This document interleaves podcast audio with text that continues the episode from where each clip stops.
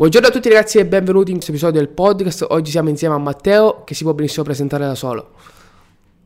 Buongiorno, buongiorno a tutti, grazie mille caro, io sono Matteo Picchi, sono un grande appassionato, un atleta, un coach, un preparatore, un formatore eh, tecnico e caspita, sono contento di essere qui. Siamo pronti? Assolutamente sì, oggi portiamo un altro episodio su bodybuilding, ci addentriamo un po', eh, il succo del video sarà tecniche di intensità e parliamo un po' dei somatotipi, perché è più in passato, ora sta un po' scemando la questione dei somatotipi, secondo me, eh, prima era molto spinta come questione, era molto più valorizzata, ora un po' si sta perdendo, se ne sente parlare poco, però ci diamo una, un breve accenno. Allora, la prima domanda che ti volevo fare era, eh, secondo te, se c'è, sempre, se c'è, una differenza tra l'allenamento in un periodo di massa, quindi con un surplus calorico, e un allenamento invece quando si va a perdere del, del peso, quindi in definizione?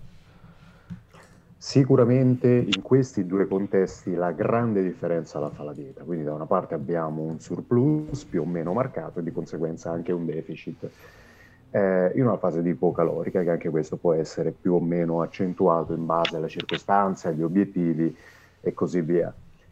E che se ne dica eh, affermando che non ci sono allenamenti da massa, allenamenti da definizione, se vogliamo utilizzare questi termini, oddio, mi sento un po' di dissentire, anche perché quando si ha a disposizione 10 si lavora in una determinata maniera, quando si ha a disposizione 5 non si può eh, mantenere il passo. Ecco, nel momento in cui c'è un gran surplus a livello energetico, caspita, questo dovrebbe, dovrebbe essere sfruttato, cercato di massimizzare quelli che sono gli input.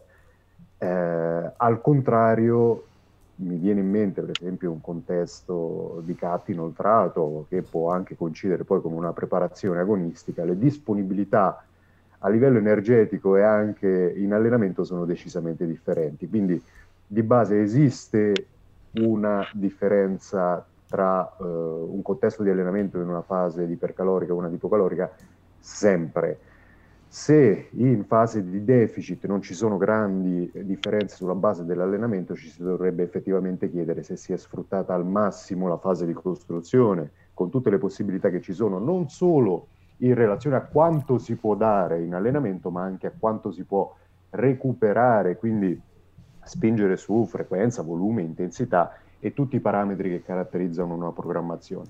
Di base c'è sempre, è logico che se il deficit è appena accentuato, magari non ci saranno enormi variazioni sulla base della programmazione, però man mano che ci si spinge più in là da una parte e dall'altra, le differenze ci sono sempre, assolutamente sì. Ok, ti dico che eh, secondo me in questo caso ci sono due scuole di pensiero. Cambia drasticamente l'allenamento e crede nell'allenamento che ci sia un allenamento specifico per la massa, un allenamento specifico per la definizione, chi invece ti dice l'allenamento è quello e la dieta che la fa da padrona, se tu sei in ipocalorica perdi peso, in ipercalorica aumenti peso. Eh, se ti dovessi dire la mia, eh, qui c'è una concezione, per esempio noi che veniamo dal powerlifting, per noi stacco, squat e panca sono i fondamentali, nel bodybuilding ad esempio in una dieta di ipocalorica li vedo poco reali, perché sono più i rischi che i benefici. In quanto tu sei poco concentrato, hai poche energie, andarti a mettere in un multiarticolare pesante come lo stacco, lo vedo anche poco proficuo nell'attivazione, nel reclutamento delle stesse fibre muscolari. Di base sì, eh, c'è anche da dire che ogni, ogni eh, dinamica di allenamento, ogni disciplina specifica ha anche a che fare con substrati energetici differenti un conto è approcciarsi a esercizi o programmazioni mirate alla forza, un conto è spostarsi sull'ipertrofia, quindi cambiano proprio i metabolismi energetici. Ehm, credo che questa, eh, queste differenti scuole di pensiero, come dicevi tu, facciano anche un po' confusione sul concetto di allenamento e il concetto di stimolo. Gli stimoli sono universali sempre comunque uomini donne eh, ipo- ipocalorica, ipercalorica, il muscolo si adatta, reagisce a determinati input. È la quantità degli stessi che poi fa la differenza. se ipotizziamo un volume X in una fase di ipercalorica protratta, marcata, eh, sarà difficile magari mantenerlo in una fase ipocalorica, perché le disponibilità sono differenti, la capacità di recuperare e adattarsi dagli input, idem, anche in una fase di ipocalorica importante, macroscopica, eh, gli input vanno regolati, perché se in bulk posso crescere, posso adattarmi agli stimoli dati, quando sono in un cut inoltrato non posso più farlo, gli obiettivi cambiano, devo, devo essenzialmente mantenere quello che ho costruito perché l'adattamento, soprattutto in un atleta avanzato, viene a mancare. Eh, allenarsi, allenarsi, allenarsi, allenarsi senza avere poi quel fattore permissivo che è l'alimentazione eh, va a distruggere un po' tutto. Se un neofita si adatta a prescindere, cresce anche senza prestare particolari attenzioni sotto il punto di vista alimentare, per un avanzato è più probabile stallare o addirittura regredire se le cose non vengono a bilanciarsi, soprattutto ecco, nel medio-lungo periodo. Sì, perché anche riferito a questo leggevo un articolo dove parlava di, si parlava della questione dei recuperi, no? andando avanti con l'età o con l'avanzare della, dell'esperienza, se noi poi aggiungiamo a questi fattori che sono eh, non, non, li possiamo scegliere, si va avanti col tempo e questi sono, eh, se noi ci aggiungiamo poi delle diete restrittive, i tempi di recupero si, si allungano ma di una data seduta. Quindi secondo me durante una programmazione, soprattutto per chi ha intenzione di fare, di scegliere comunque degli esercizi in una fase di definizione, ad esempio, io personalmente io opterei per altri esercizi in una fase di definizione, non tanto su multiarticolari stressanti e pesanti sia per il sistema nervoso centrale perché poi sul lungo periodo non è detto che ti portino ad poter mantenere quel regime. Sì, c'è da dire che qui c'è un fattore individuale molto importante perché eh, in una fase di dieta stretta, come giustamente detto anche tu, potrebbe esserci tranquillamente una perdita di focus o una perdita di prestazione più o meno importante e alcuni, soprattutto in una fase di contest prep, diventano estremamente fragili, di cristallo proprio, in quel frangente assolutamente sì. Altri, invece, io stesso, non eh, avendo mai tollerato allenamenti ad alto volume, in una fase di dieta restrittiva tendo a switchare in maniera importante proprio sull'aspetto forza.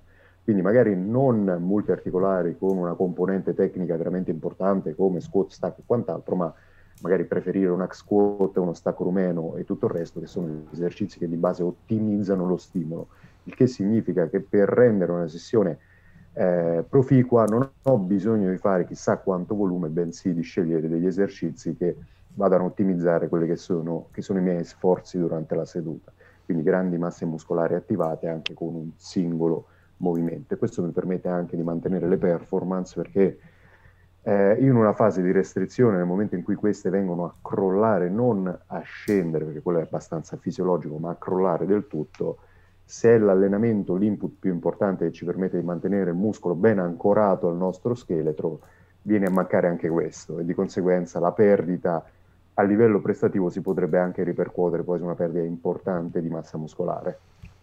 Che alla fine è quella che vogliamo evitare il più possibile. Esattamente. E diciamo che eh, per un periodo è quello che capitava a me, no? Eh, una persona che, che, non lo sa e che vuol fare da solo molte volte sbaglia. Infatti, quando si dice affidati a un coach per perdere meno tempo, è la, l'effettiva realtà perché eh, tu non lo sai e vuoi fare tutto e subito.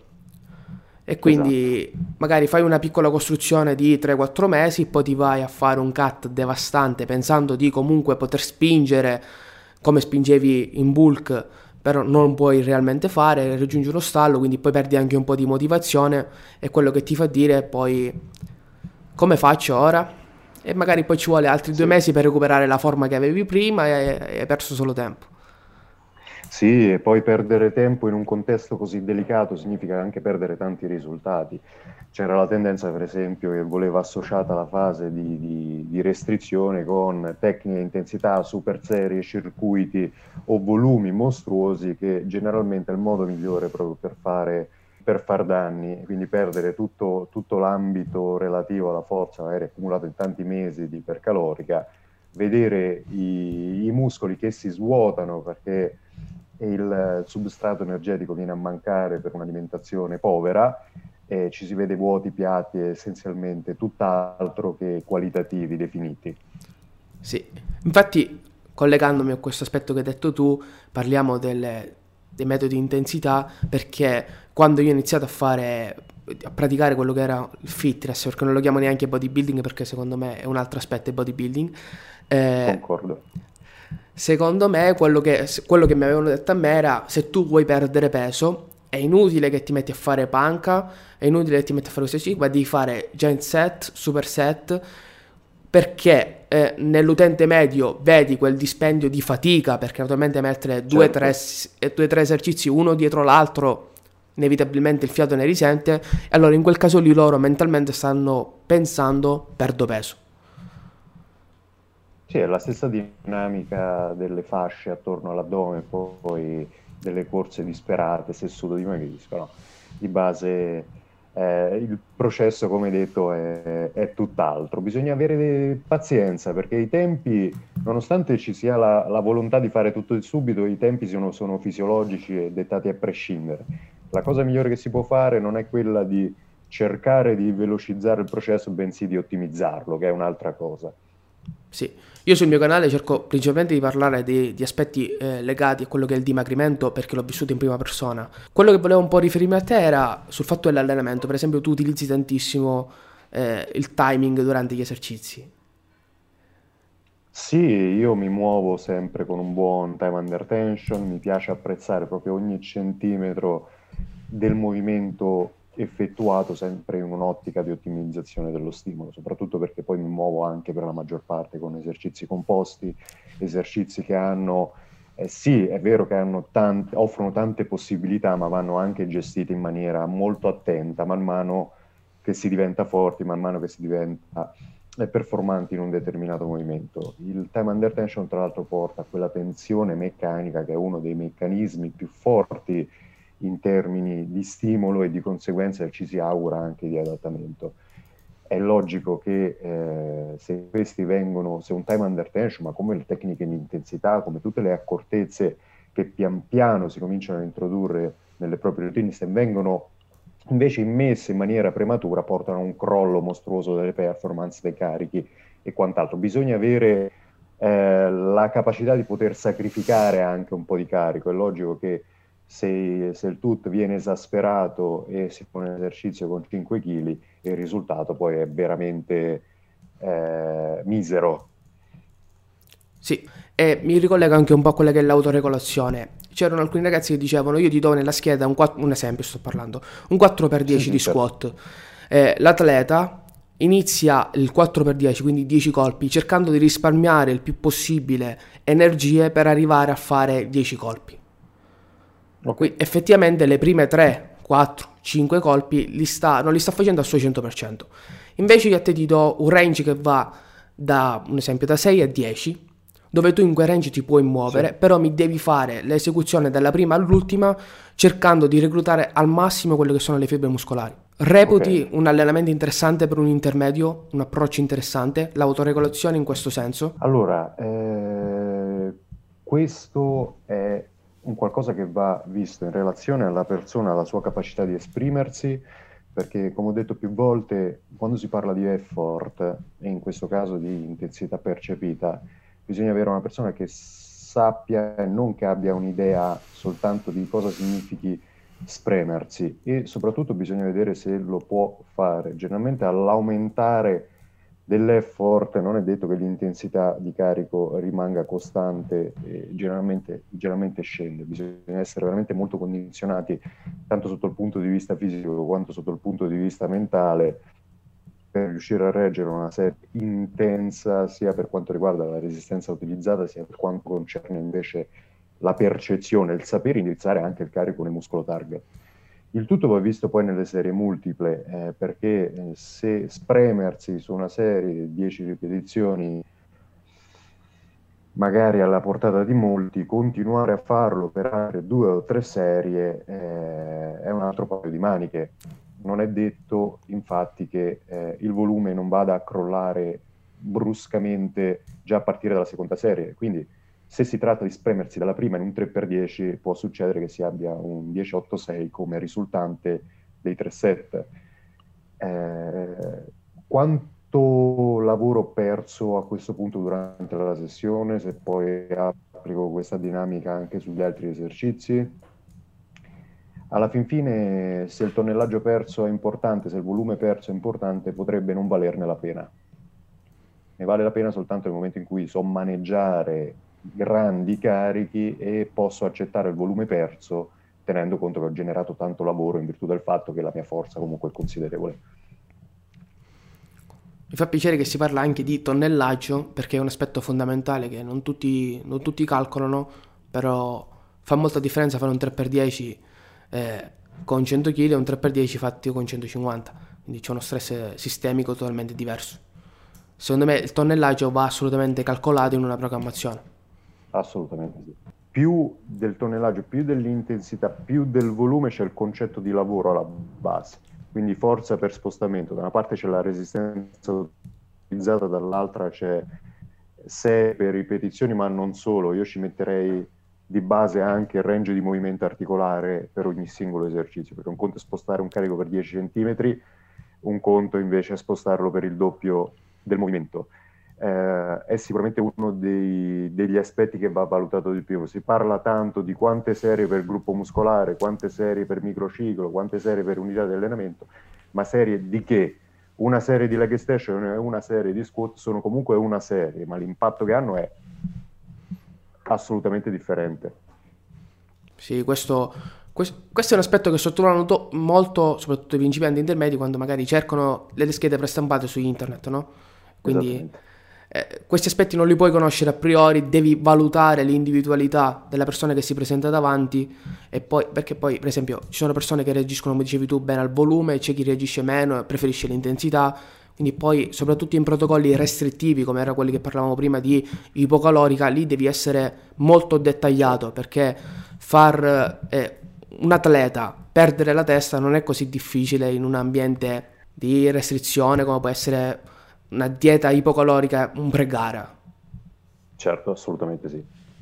Infatti, una domanda che ti volevo fare era, secondo te, quali sono le caratteristiche principali che deve avere un atleta che vuole gareggiare nel bodybuilding? Al di là delle, del suo essere portato per una determinata disciplina, per una determinata ca- categoria, eh, sicuramente tanta, tanta testa, tanta testa eh, quando si parla di bodybuilding, eh, per quanto paradossale possa sembrare, l'aspetto fisico è importante, assolutamente, ma la testa molto di più, almeno per quanto riguarda l'ambito eh, competitivo, eh, soprattutto in un periodo in cui il bodybuilding si è aperto tanto, nel senso che ci sono molte più categorie eh, alla portata di tante altre persone eh, che magari nel classico bodybuilding eh, con categoria di solo peso avrebbero avuto delle difficoltà importanti e soprattutto in generale il bodybuilding si è aperto molto perché si fa molta molta molta attenzione all'aspetto del condizionamento della ridotta percentuale di massa grassa piuttosto che a uno sviluppo estremo dei muscoli e qui mi, mi riferisco all'ambito natural eh, che lo rende più, più, democratico, diciamo così, perché i muscoli sicuramente puoi svilupparli, però se hai una...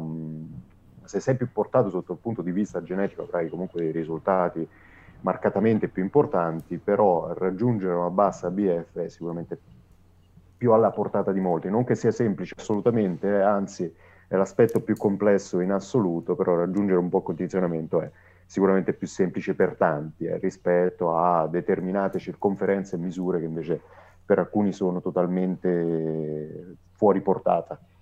Quindi dice che nelle gare di bodybuilding la genetica la fa da padrone. In ogni ambiente la genetica la fa da padrone nel momento in cui si considera il primo eh, arrivato, il primo eh, a stare su ecco, il gradino più alto del podio. Poi da quello in poi, insomma, ce la si combatte. Sì, sì, sì, però la componente genetica è sicuramente molto molto importante. È un aspetto difficile da accettare per chi non è geneticamente portato. Sì, ma la genetica va scoperta, nel senso che non vuole essere mio un invito a utilizzarla come scusa perché molti parlano della genetica quando invece dovrebbero avere almeno un decennio di allenamenti sulle spalle per cominciare a considerare quelli che sono i propri limiti.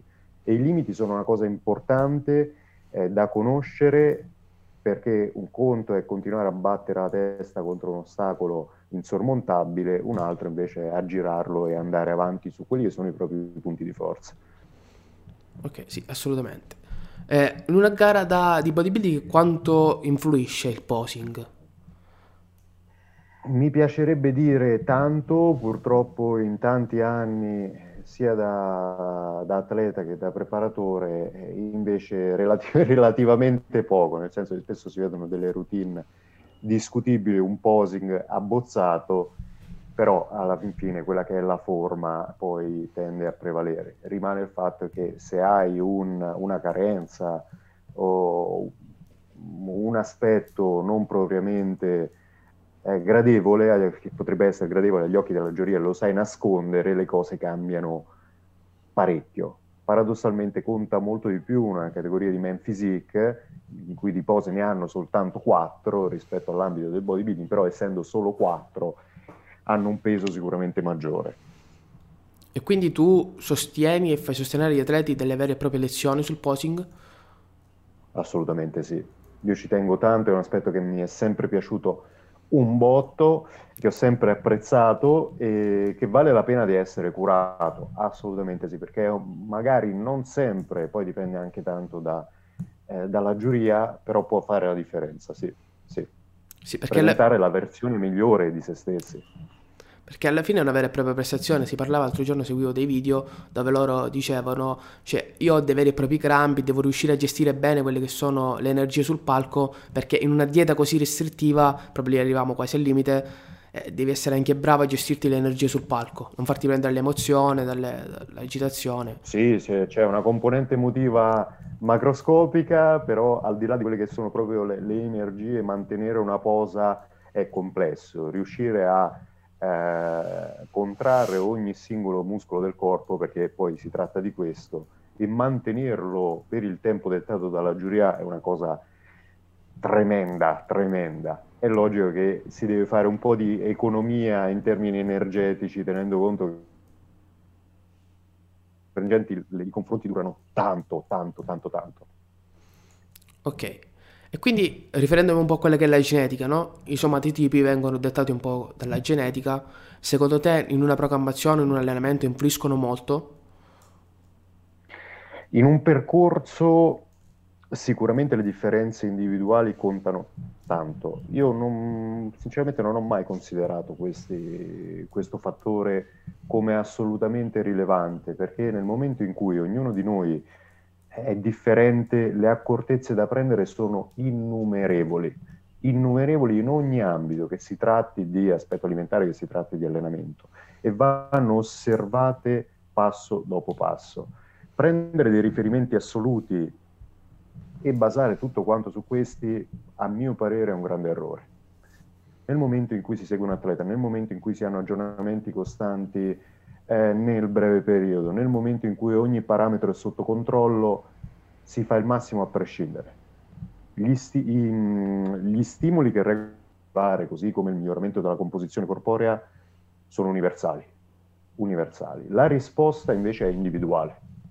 Non è detto che eh, un, un endomorfo, un ectomorfo, un mesomorfo reagiscano tutti quanti alla stessa maniera sono cose che ho messo da parte sinceramente da un bel po', ma da parecchio. Sì, come ti dicevo, secondo me anche è un aspetto che io non ho mai valutato, però che è molto superato, sono in pochi ancora quelli che ne parlano, perché poi si, si è visto anche secondo me dagli studi che ci sono tanti, come dicevi tu, tante piccole varianti all'interno di questi tre macrogruppi e quindi è difficile anche quantificare a uno dare più volume, a uno dare più intensità, perché non è possibile. Ma c'è sempre un'ottica di miglioramento, nel senso alcune linee guida possono andare bene, però dall'andare bene a ottimizzare ci sta un mondo in mezzo, un mondo. Eh, quando vado a stilare un protocollo, soprattutto per una persona che non conosco, perché un conto è collaborare con un atleta da anni e lì le cose ormai si sono assodate, ma quando non conosco una persona con la quale inizio a collaborare, io baso la programmazione, le mie indicazioni sul mio pregresso teorico, pratico, aneddotico e così via. Rimane il fatto che eh, ogni persona è un po' a sé stante, nessuno viene da, da Giove, però le differenze individuali sono comunque importanti. Quindi io baso una programmazione che è personalizzata inizialmente fino a un certo punto, perché per essere veramente personalizzata di base ci deve essere una conoscenza del soggetto. Io butto giù quello che idealmente potrebbe essere interessante, poi magari già nell'arco di una settimana le cose devono essere cambiate. Eh, si, si, ragiona così, un gran coach è di base un grande osservatore, oltre ad avere il suo bagaglio, logicamente. Sì, su questo sono d'accordo perché è un aspetto che L'atleta o lo devi conoscere da tanto tempo, come dicevi tu, ma non puoi inizialmente muoverti, soprattutto se sono ancora principianti e bar intermedi, devi muovere con le pinze, quindi vedere anche come reagisce tu all'allenamento, agli esercizi, devi anche imparare un po' gli esercizi e quindi poi beh, ogni passo viene da sé. Assolutamente sì, assolutamente sì. Anzi, io, io per esempio preferisco assolutamente la programmazione, diciamo, sì stilata, cioè tu metti un macrociclo, quindi vai a fissare quelli che sono degli obiettivi sul lungo periodo, però mi piace molto poi darmi la possibilità insieme al coach, al tuo mio preparatore, comunque di andare a modificare nel corso del tempo quelli che sono piccoli parametri perché puoi avere un adattamento più o meno veloce nel, nel breve periodo. Io per esempio non, venendo da uno stop molto lungo, che molti hanno come rinizio ad allenarmi dopo uno certo. stop, lungo, eh, stop lungo, che è la domanda che si fanno un po' tutti e che ti farò anche a te. Io quello che ho fatto io personalmente è che ho dovuto iniziare come se partissi da zero, rimparare i gesti tecnici che avevo sei mesi che non facevo, ripartire con dei carichi che prima erano riscaldamento, ora erano massimali perché non riuscivo ad alzarli più ed è normale però naturalmente hai in un piccolo, un piccolo lasso di tempo riesci a recuperare e ad alzare di nuovo i chili che facevi prima. Certamente, certamente. Non è tanto un fattore di memoria muscolare quanto quei presupposti tu li avevi già, è che hai avuto un disadattamento e di conseguenza li devi recuperare, però un conto è costruirli, un conto è recuperarli. È quello che dico sempre, cioè in un atleta avanzato che per tanto tempo ha puntato su stimoli metabolici, comunque un allenamento marcatamente eh, basato sui eh, principi mirati all'ipertrofia, fare un mesociclo di forza ha senso, perché devo andare a ristimolare quegli adattamenti, ma quegli adattamenti già, già ce l'avevo. Fare un mesociclo di ipertrofia non ha assolutamente senso, perché devo, devo andare proprio a livello fisiologico a creare degli adattamenti che hanno bisogno di più tempo. Quindi assolutamente sì, perfettamente ragione. Diciamo che il periodo della pandemia ha un po' bloccato tutti, ma non solo dal lato fisico, anche dal lato psicologico. Molti ne hanno risentito, atleti e non. Assolutamente sì, assolutamente sì. Quindi io non so per esempio i tuoi atleti che non hanno disponibilità, perché molti mi fanno la domanda, io ho un bilanciere e due manubri, cosa posso fare? lì diventa un po' un problema. Bisogna cambiare le carte in tavola. Allora c'è da dire anche che io collaboro con uh, un, uh, un, target che di base è molto motivato, la maggior parte sono atleti, non tutti agonisti, ma comunque si allenano con un, uh, una certa motivazione, un certo focus. E questo lo noti anche dal fatto che nell'arco di un paio di settimane, partendo prima, dal primo lockdown, si sono attrezzati praticamente tutti. Chi ha meno motivazione in questo frangente è più facile che si lasci un po' andare. Basti pensare per esempio a quella che era la clientela della palestra tipo, eh, c'erano tanti che andavano lì per un fattore principalmente sociale, è difficile che questi continuino poi ad allenarsi, mancano gli stimoli di base.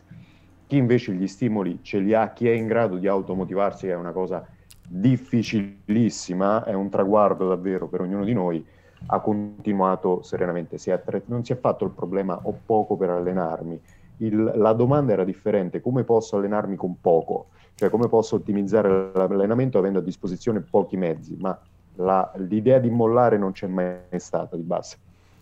Ecco, questo è un aspetto che voglio far passare nei miei podcast, no? Eh, non dire posso fare poco e non lo faccio, anche quel poco farlo beh, può fare la differenza in un periodo che siamo così, no?